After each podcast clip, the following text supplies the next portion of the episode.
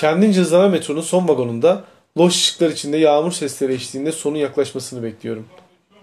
Kendi omzuna kendi başını koyanların belki de hüzün dolu bakışları arasında kaybolarak yolculuk yapıyorum.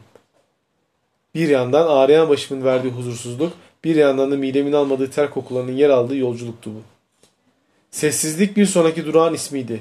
Bir yandan soğumuş kahvemin bayatlamaya yüz tutmuş haliyle kafein ihtiyacımı giderirken diğer yandan karşımda oturan esmer 10-12 yaşlarında bir kız çocuğunun o masumiyet dolu gözlerindeki çocukluğumu arıyorum.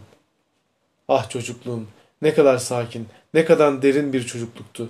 Bilmezdim dünyanın bu kadar kirletildiğini ya da benim tarafından bir şekilde yok edilmeye mahkum bırakılacağını. Ellerim üşüyor, göz kapaklarım kapanmak üzere. Hayallerim uzun bir yolculuğa çıkarken araba tekerinin patlaması ya da yakıtın bitişi gibi hep sekteye uğrayarak ilerliyordu. Hayallerimin hepsini sıcak soğuk metro istasyonları altındaki mekanlarda kurduğum ve amacına ulaşmayan hayallerimdi. Gülen insanlar, ağlayan çocuklar, metro ile yeni tanışan hayvanlar ve en önemlisi metronun ıssız sesi uykuya dalarken ki duyduğum tek sesti. Durağıma gelmiştim. Uykulu, tabiri caizse uyku mahmuru halimle çıkarken metro istasyonundan yolculuğumun bir bölümünü bitirmiştim. Günler geçiyor.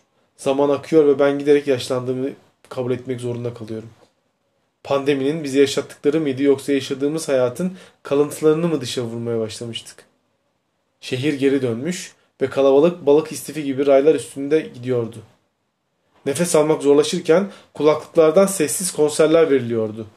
Her durak bir mola yeriydi aslında. Her mola ise hayattan akan bir zaman dilimi. Saat giderek sonsuzluğun sonunu göstermeye yakın ilerliyordu.